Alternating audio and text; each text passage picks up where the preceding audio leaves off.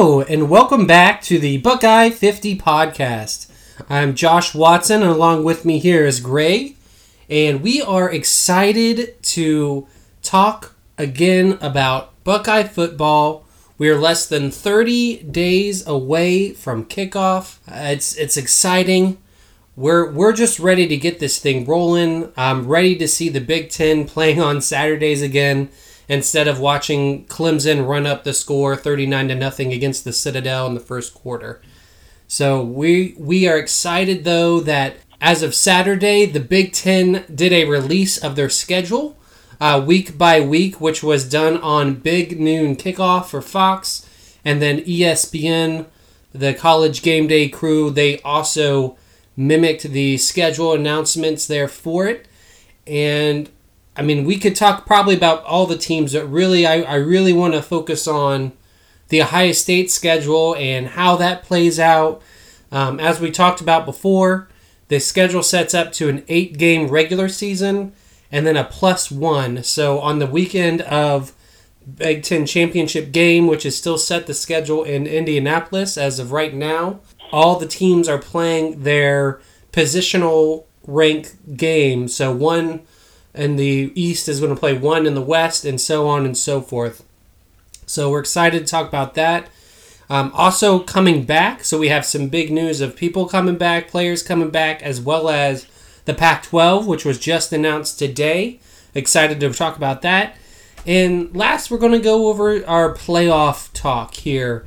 Um, and now that we have more players into the field, you know, what this playoff is going to shape like and the type of job or how difficult the job is going to be for this playoff committee? Yeah, I think that uh, you basically expressed the emotions that every Buckeye fan and really the Buckeye the fans of all of the the teams in the Big Ten are feeling right now. I know personally those first two weeks I didn't even want to watch college football on the weekend, but I actually found myself watching some this past weekend and I actually watched uh, a good portion of game day, and of course the the Big Noon show on Fox, and it it just felt a little more normalcy had returned. Now, 28 days seems an awful long time away to get this going, but I have a feeling it's going to go by pretty quickly, and before you know it, we're going to get to see Big Ten football on the field once again. Yep, and if you haven't already seen it um, we do have on our Facebook page as well as Twitter our shared schedule. So we designed the 2020 Ohio State schedule, uh, which you can download or view or save or however you want to do it. Um, I know there's several different versions out there, but we kind of like ours a lot. And we uh, do see that we're getting a lot of love for that schedule too. So thank you so much for that.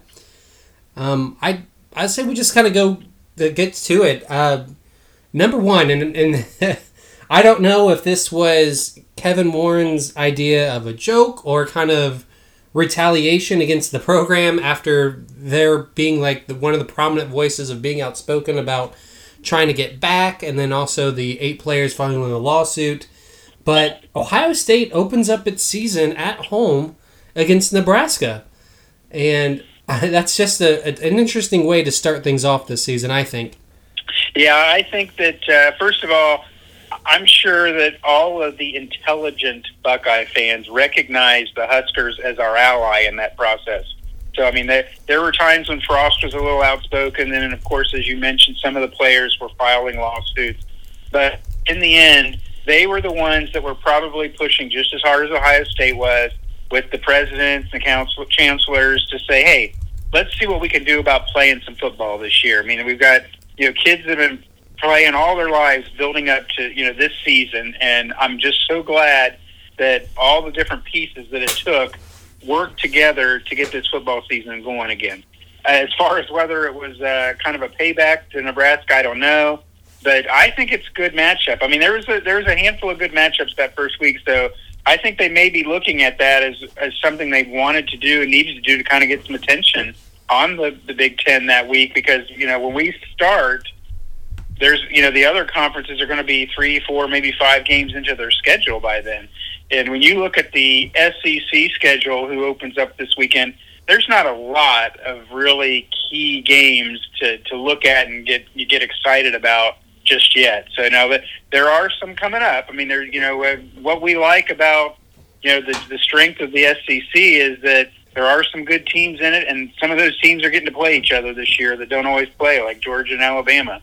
But there are going to be some good matchups, and when you're playing SEC teams every week, and you're not playing, you know, you know Western Worthless and, and Citadel and that type of stuff, that kind of schedule, you know, you're gonna they're gonna have some good quality football that that's going to be expressed in the South. So, and uh, I know that a lot of the media and a lot of the talk shows make a lot about you know the Big Ten will only have eight games if they if they're able to complete the schedule, and some of the other conferences will have you know nine or ten, and will that affect the playoff committee's uh, decisioning process? And we can't answer that, or we may talk about that as we get to that topic later on here. But um, right now, I think that the fact that you're going to be able to play you know everybody on your schedule, on your in your conference, in your division. I think that's going to be enough of a body of work that that's not going to be a, a factor. So uh, Nebraska, I'm looking forward to it. I mean, I I I wish that we could go to the shoe and watch the game, but I'm more than happy to to watch it. You know, um, you know, on TV and and and cheer on the Buckeyes that way. It's going to be fun, I think, regardless. And, and like you said, it's I wish we were kind of there in the stands cheering them on, but you know maybe that decision will change. As of right now, we're still we're still uh, having to stay at home, and, and I know sports uh, across the state for sure are allowing fans, or at least up to a capacity of fans. Um, at least the parents right now get to cheer on their team. Uh, and the horseshoe here starting opening week. I think one of the big things that I took away from it was just the spacing, and, and I thought um, in terms of level of difficulty for Ohio State, I mean, this is probably the most ideal kind of schedule you can get. Um, and then you have your week two matchup against Penn State at Penn State um, on Halloween, but there's not going to be any fans. I mean, you're talking about one of the most intimidating experiences in college football as an opposing team, and you're eliminating that factor.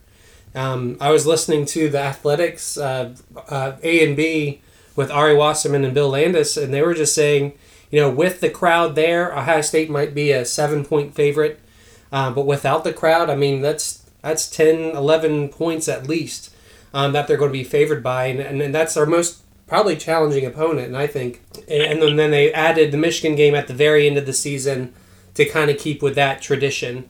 Now, the the issue might be if you know, there's a game cancellation here because of how tight this is. Um, you know, you want to try to make sure you play your significant games early or at least to a level to where you're getting them in.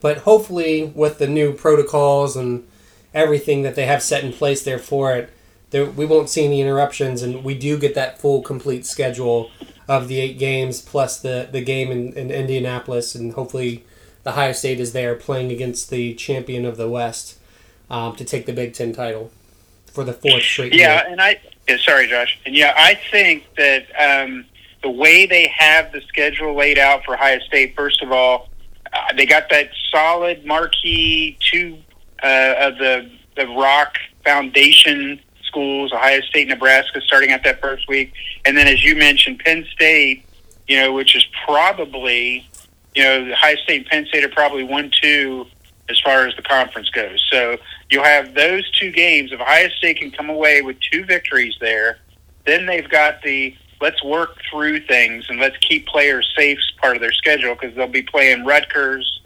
at Maryland, Indiana, and at Illinois. And I, I just think there's no reason for Buckeye fans to have any indication that those games will be any problem for the for Ohio State. And then when they get into December, the game at Michigan State, I think that could be uh, a bit of a trap game. You know, you know they're going to be thinking about the Michigan game, but hopefully they can stay focused. I mean, we we've started to lose a little bit of that uh, that storyline where you know Ohio State were you know was going to be coming into this season really really hungry because of the way the last season ended, and and a good portion of our a lineup was coming back. You know, we obviously Ohio State, even you're school like Ohio State, you lose quality players, you know, every single year. but Ohio State has plenty of quality players this year, just like they usually have, and this was going to be a very big, very good year for them. And in that some of that focus about how we were, the Buckeyes were going to be, you know, so geared up and so focused and so keyed and so ready for this season. You know, a little bit of that storyline kind of separated itself, but I don't know that it has in the locker room. You know, I think there, I the Michigan State, I only think of it as a trap game because you know, if Ohio State's six and zero, oh, regardless of what Michigan is, they're going to be thinking about that Michigan game at that point. And I just think that you know we don't want to overlook Sparty in that situation. But I don't think Michigan is ready yet. And from what I've heard, it sounds like they've been losing enough players that it's really going to be an interesting lineup, you know, for Harbaugh this year. So we'll see uh, how, how that works out. But you know, and we've already heard some players coming back, as as Josh mentioned. We'll talk about that in a few minutes here, as far as it relates to Ohio State. But yeah, it's it's this is schedule is lined up. I think you know there's been a little you know hoopla about whether it's Ohio State's had an easy schedule, but I do think it lines up for them well. And I think that you know basically if they stumble somewhere along that, it's basically going to be their own fault. I mean, they're they're they have their eye on a national championship, and there's nothing in this schedule that should stand in their way of that. So there's they have it in front of them. They'll just you know the coaches. I know they'll do their job to be prepared. Hopefully, the kids will be able to stay safe and healthy and focus on you know each game one week at a time. Because quite frankly, we don't know if next week's going to be there. Uh, we'll see how this all shakes out, but uh, if you if you're following the Houston Cougars at all, you know how disappointing this season's been for them because they've had five games already scheduled on that have been canceled. So it's it's really really been tough for them. So I so I, I kind of leading into that uh, next topic about how this might impact rankings. You know, there's there's going to be obviously a lopsidedness to how many games people have played all season long. So hopefully when it comes to the the AP and the coaches poll, it's not going to matter as much because they just they still play that. If the if you lose, we'll drop you a little bit, and if you win, you might move up a little bit. But the playoff committee, it's going to be interesting to see how they go that first first week, and where where some of the Big Ten schools only have a couple of games in, where other schools have five or six games in, and we'll see how they that shapes up.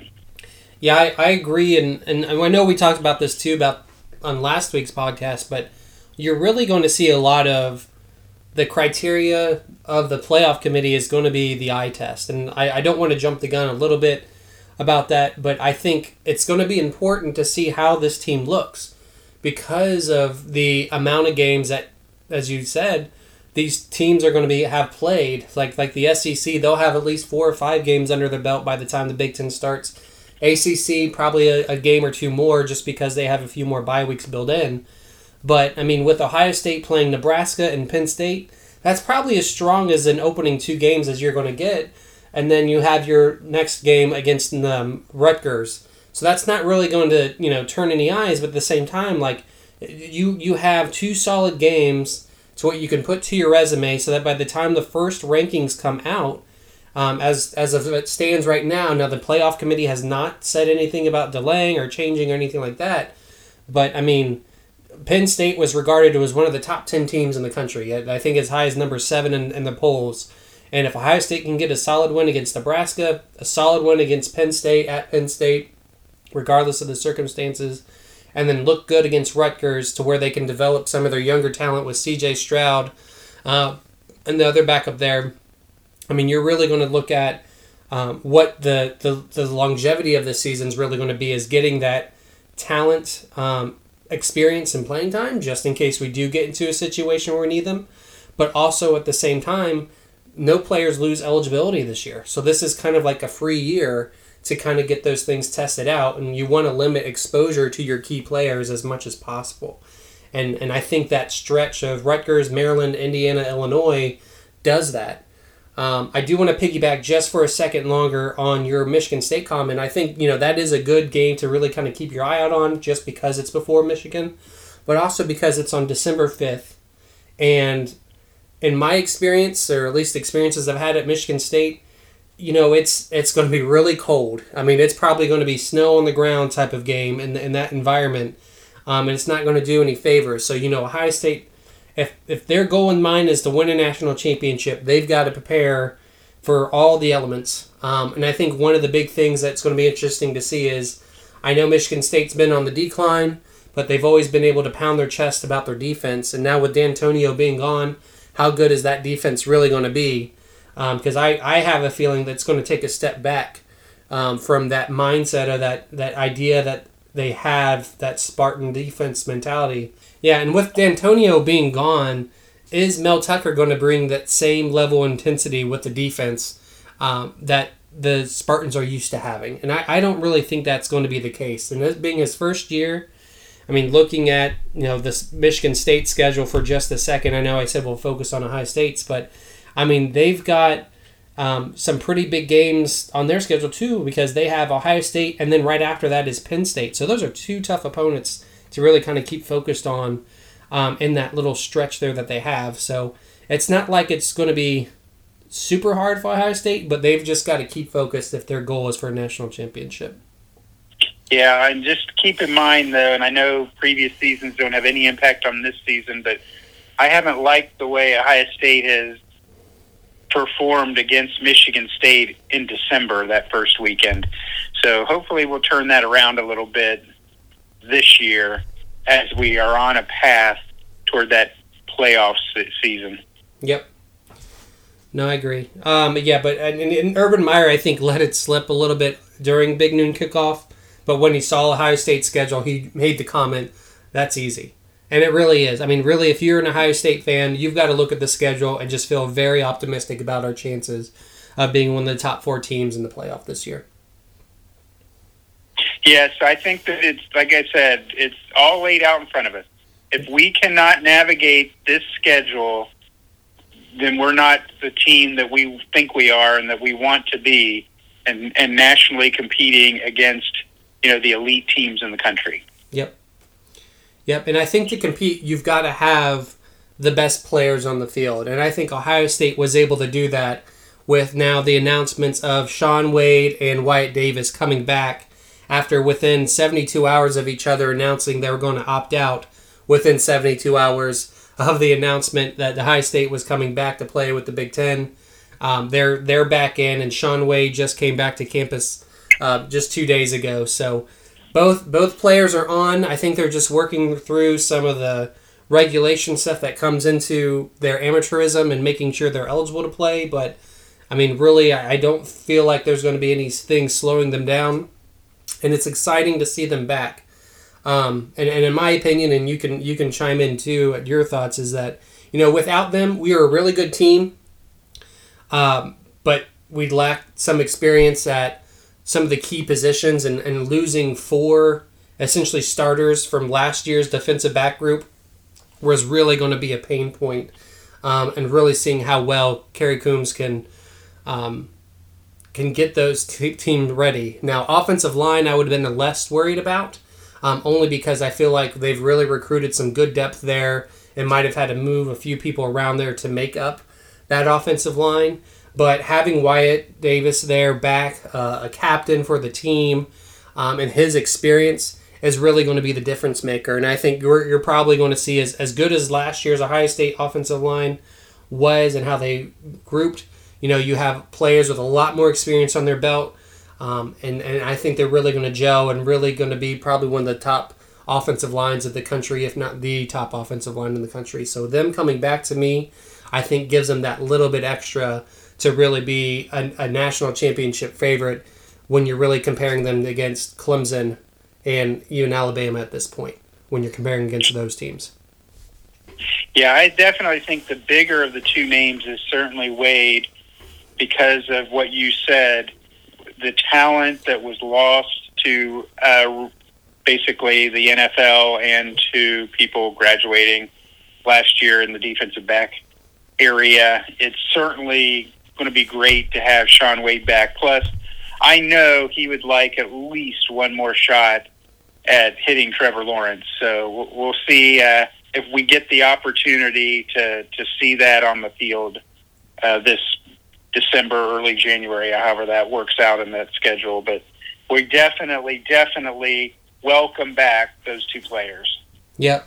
And and uh, and it's not just Ohio State either. Uh, Rondale Moore is now coming back for Purdue, and that's definitely that's not just one of the best players in their team, but that's one of the best players in the country. Mm-hmm. And so that's going to be a really a good lift, you know, good news for the Boilermakers, and will just you know help you know their prospects this season as to what they may be able to do on the field. And we'll see if, like I say, if other players, you know, that have opted out, you know, as long as they haven't signed with agents, as long as they play all the follow all the protocol, they should be fine. Yep. No, I agree. I think Rondale Moore coming back is, is good for college football and definitely good for the Purdue program. Uh, now, I don't know what all the other talent they have around him is going to look like or be, but I feel like, and, and this is brought up before, but to me, the West of the Big Ten is really kind of wide open. Um, I mean, you really can't exclude everyone, but at the same time, you know, there's some names that are going to be easy to see that rise to the top with Wisconsin and Minnesota probably being the top two teams.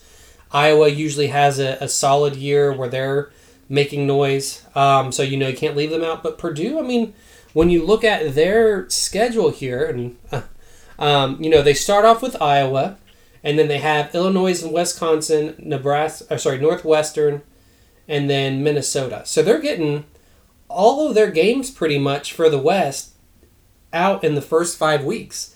And if they can manage to go four and one or five and zero with that stretch, they finish with Rutgers, Nebraska, and Indiana. So I mean, I'm not saying they're going to go undefeated or anything like that because I think it's there becomes a talent level, and I think the West is too balanced in terms of um, of how they are. But at the same time, like they have a really good chance with I feel like Wisconsin having somewhat of a down year, um, and Minnesota um, I don't think they're going to be as solid as they were last year under PJ Fleck's third year with the program, but I think I think they have a good chance to kind of make some noise with with Rondale Moore coming back, or at least play spoiler to some teams. Yeah, and I think that I agree with your comment that they're a fairly balanced division, and it's going to be interesting to see who rises to the top. But uh, team for team, uh, I think the East is stronger again this year. Even when Michigan State's probably going to be down a little bit, but Penn State's obviously solid. Ohio State's solid. Michigan should be able to play if they can figure out their quarterback situation. And Indiana, you know, is you know has some signs of life that they're showing. You know, some progress last season, and maybe that'll continue over to this season. And uh, this might be a fun year to watch the one plays ones and the two plays two at the end of the season just to see, you know, get a little bit of flavor as to what was the best division, East versus West. Yeah, it, does kind of create that kind of uh, rivalry in a way. It's like it's going to be, you know, you could have like four, four three kind of series where you know where the four wins it, but at the same time, like, you know, how is that top teams from the East going to look against the top teams of the West? But how's the bottom teams really is going to be the big, I think, deciding factor when you're comparing it because I mean Rutgers is probably one of the weakest teams in college football. And unfortunately, we have them in our division. So they're not helping our strength of schedule in any way, shape, or form.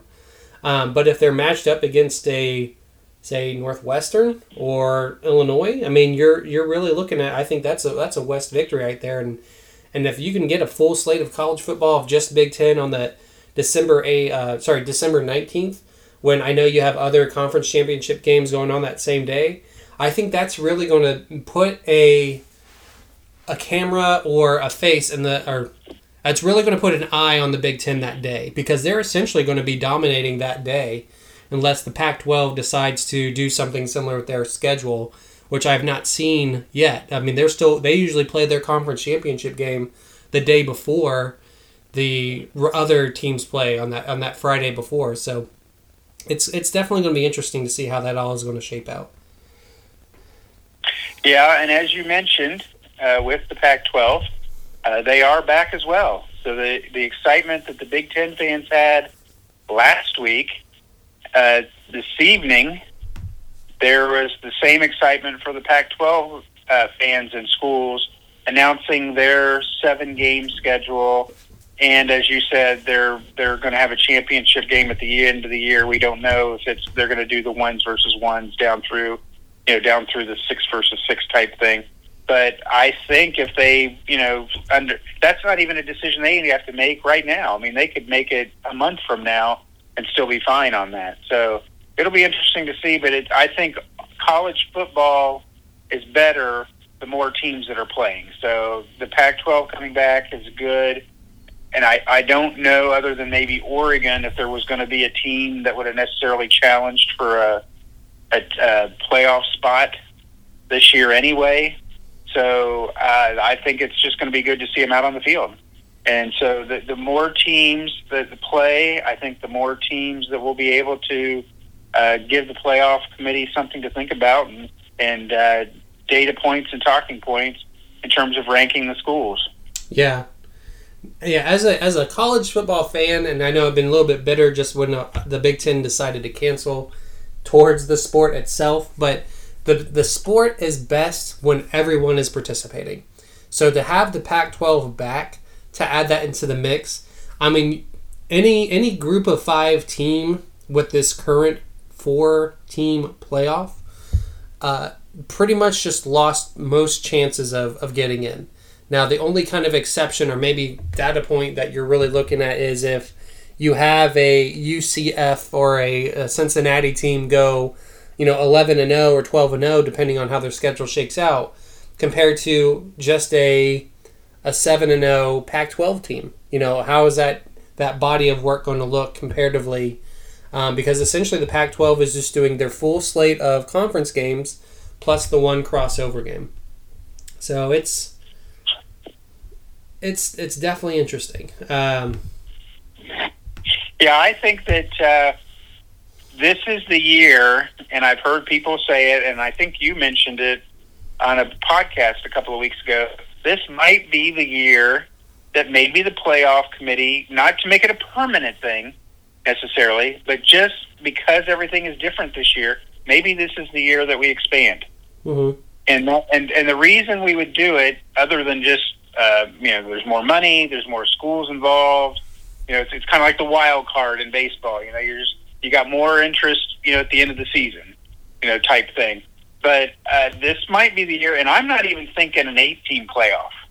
I'm really thinking a 12-team playoff, and give the first four teams, one through four, the teams that ultimately may have been the, the teams going to the playoffs otherwise, give them a kind of a bye that first week and mm-hmm. then you can have the other eight teams, you know, play each other to basically make your round of eight, and then go to four, and then the championship game. So now they may not want to do that simply because of the COVID risks, but as far as allowing other teams, and when that includes the, the group of five, you know, this could be the year that you know they could get a, a seat at the table, so to speak, if they could expand. I don't know what expanding to eight would do for them. It, it certainly obviously gives them a better chance, but unfortunately, you might see somebody come out with some formula that says, you know, especially now that the Pac 12 is back in it, where they would just say, well, let's take the five champions from the major conferences and then have three at large teams. And you know, you're going to have a, you know, a one loss SEC team that might be considered and and perhaps a one loss Big Ten team that might be considered. If if Oklahoma and Texas play each other and their only loss is against each other, you know that game, then you know you might have them be considered over. You know some, as you said, like a twelve and zero Memphis team or a twelve and zero, you know Cincinnati team or UCF team type thing. But it's you know this I think would be the year that from the from a money perspective from a opportunity to get visibility to other conferences, this might be the year. Yeah, I mean, I was thinking eight, and the fact that you mentioned twelve, I thought maybe, maybe that could work out. I know that's adding more games to the schedule, um, but I mean, it's it's twenty twenty, so it's kind of like whatever works at this point. Um, but I, I I think an eight team playoff two two ways I see it realistically working. One is the way you just mentioned, where you have your five Power Five conference champions and three at large teams, whether it be a group of five team in the mix with two other Power Five schools, or, and then this is just where it's at right now because we've not have heard official word from the Mountain West yet, but the MAC is out this season. Like they're not revisiting the decision to go back. It sounds like um, to play football until till spring. So, what if? I mean, it's a scenario where you have just the conference champ of each of each conference make the playoff this year. I mean, that's that's eight slots, eight conferences that are playing, um, and just kind of filling that void. Now, I know it's you know, when you're comparatively looking at these teams, it might not be the same, but I, I really think, you know, to get that exposure, to kind of make the season a little bit more worthwhile, that could be another avenue to pursue. Yeah, and, and that, again, I think that the playoff committee, they may be spending more time dialoguing on how do we make the playoffs look this year than they do talking about well, is Alabama really the number two team or is it Oklahoma? You know, kind of thing. And it's and quite frankly, uh, uh, let all the com- and I'm not and believe me, I'm one that doesn't like the rule of automatic qualifiers. I do not like the idea that that a you know a ten and two USC team gets in just because they they won the Pac-12.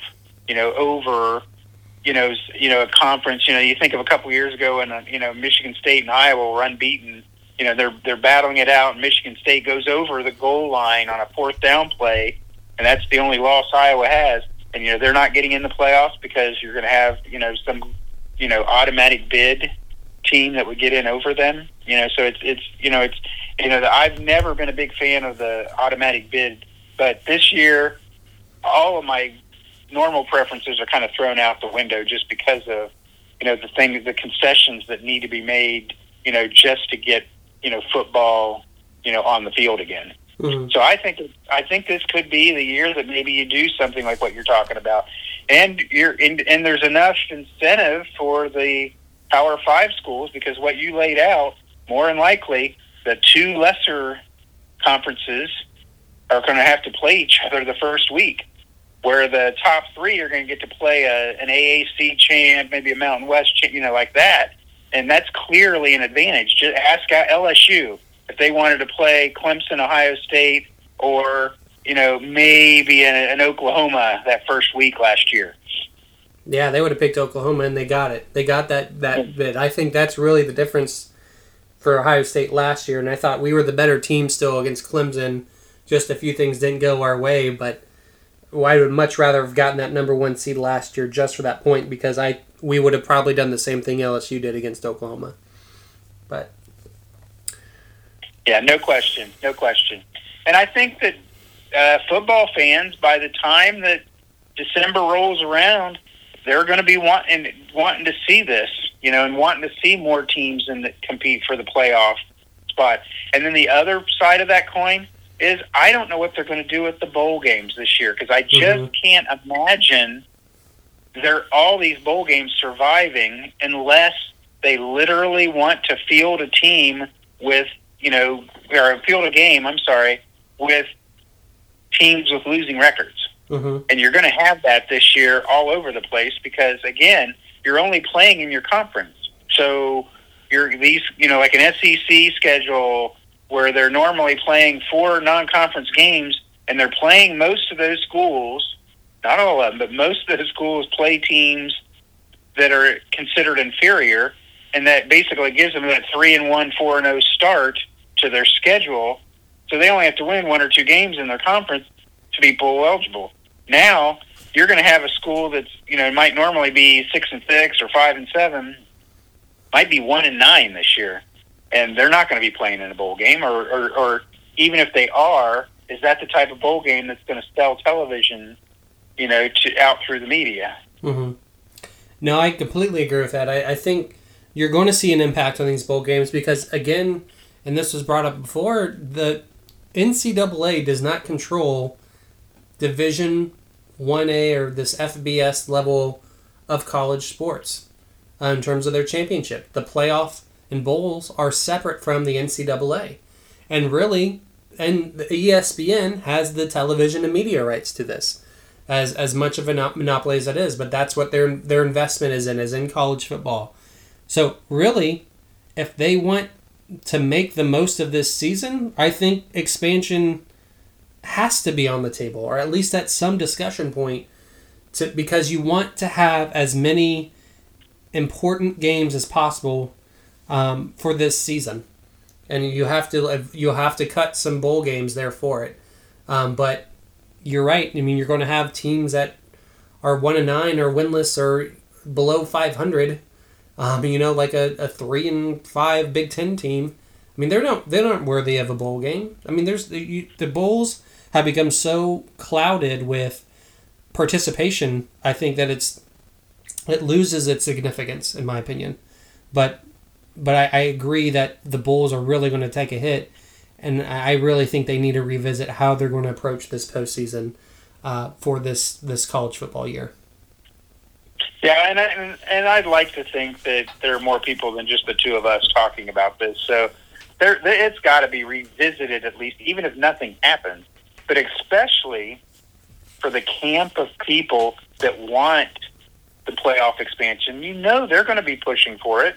You know they're going to use this as like their acid test to prove all the reasons why they think we should already be expanding. This is their chance to try to make that happen in a kind of a trial period or something, if you want to look at it like that. Mm-hmm. Yeah. No, I agree, and I know the television contracts are going to be coming up here, as as quick as it was, or as, short as a while as it felt like the playoffs have started.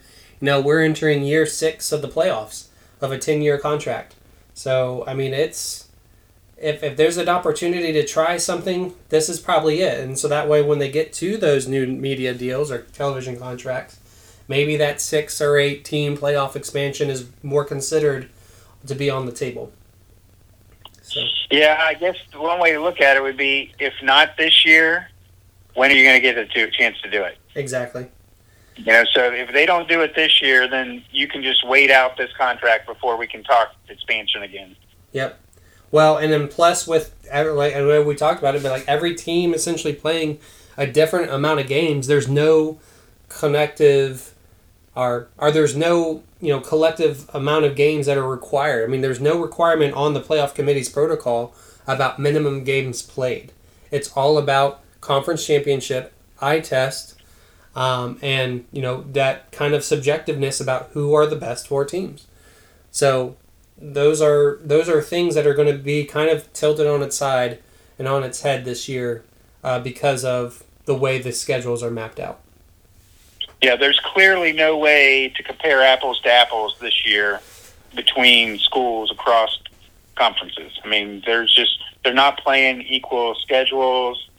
They're not playing crossover games. I mean, you know, a lot of times think of all the times when you know teams might have got into the playoffs or missed getting in the playoffs because they had a non-conference game against an elite opponent and either won or lost that game, and it and it kept them, you know, got them in the playoffs or kept them out of the playoffs, or at least kept them in the conversation. Right. So you know, we're not going to have any of that this year.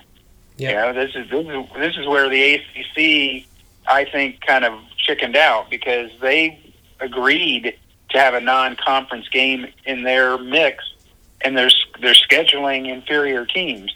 The Big Twelve did the same thing. They have their one non-conference game, and they went zero and three against the Sun Belt.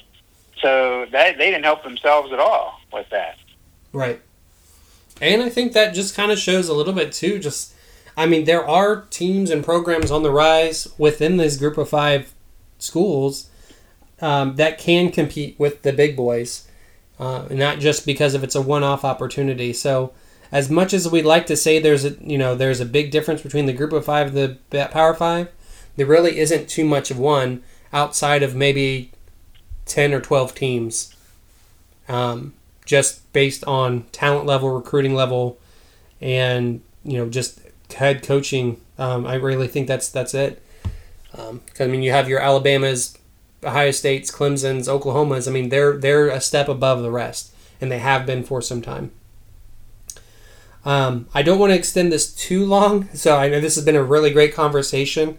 Um, I know the SEC is back this week, So I wanted to just have some kind of fun a little bit with this and kind of get your your prediction on it. Um, if it were to stay with four, though, if we just had four teams to make the playoff this year, and now that the Pac-12 is back, who would you pick as your four teams uh, for the playoff? Well, of course, you know one of the criteria is going to be eye test, and we haven't seen so many of the schools already. But just it's almost like a preseason pick with that.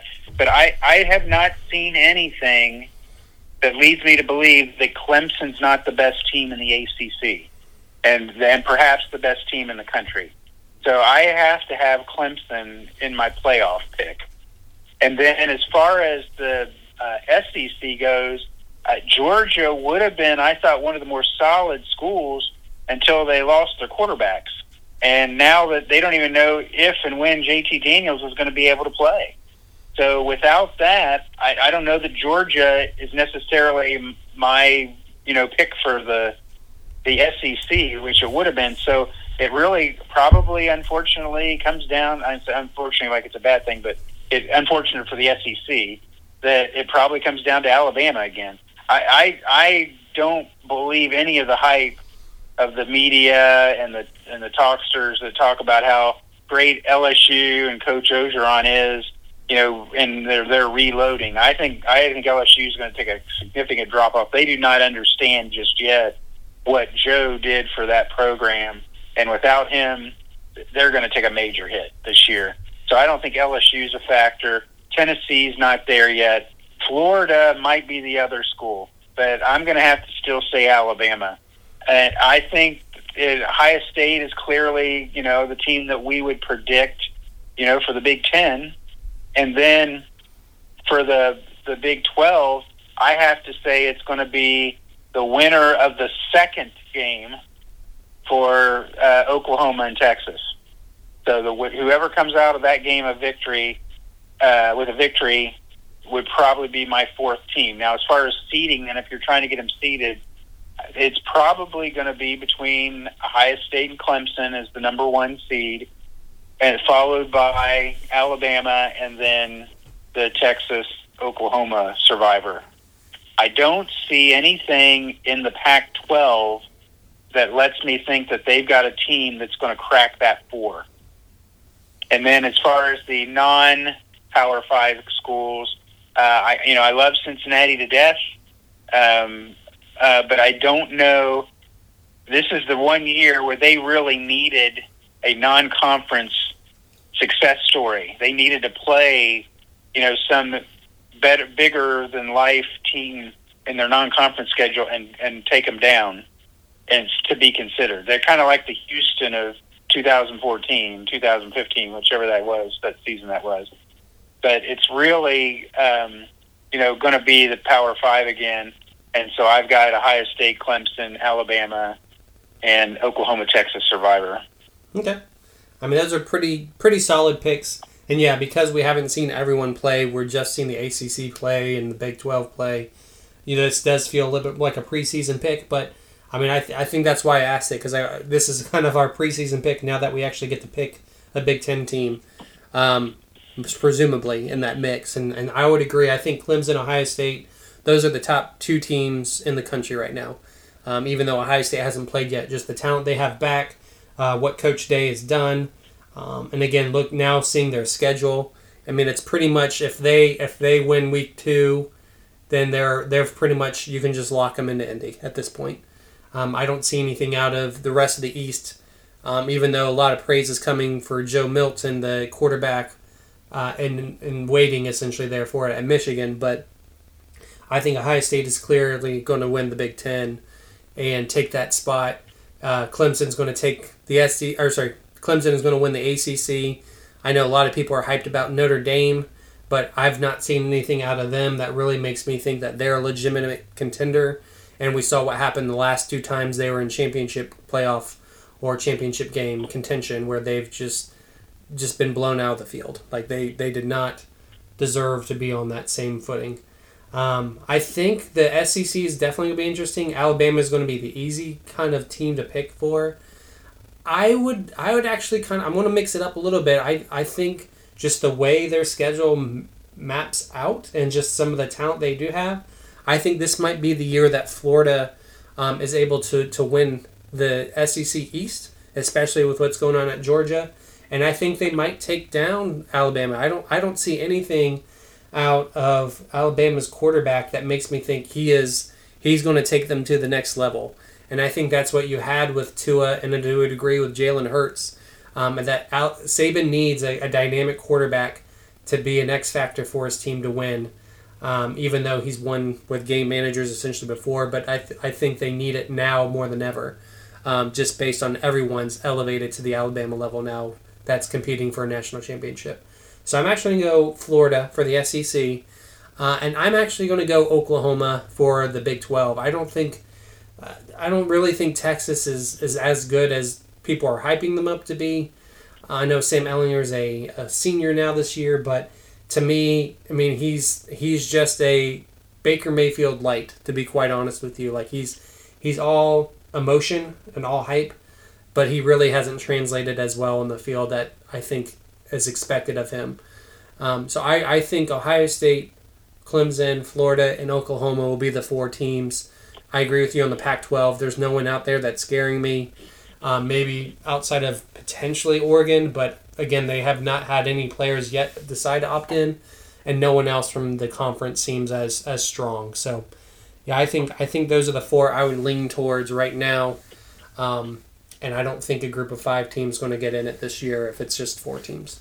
Yeah, I think I can agree with everything you're saying there. I think that that's definitely a solid logic behind your pick on that. And another sleeper, but we both kind of mentioned Florida. Another sleeper in the SEC might be A and M, just because we'll see what Jimbo Fisher can do this season.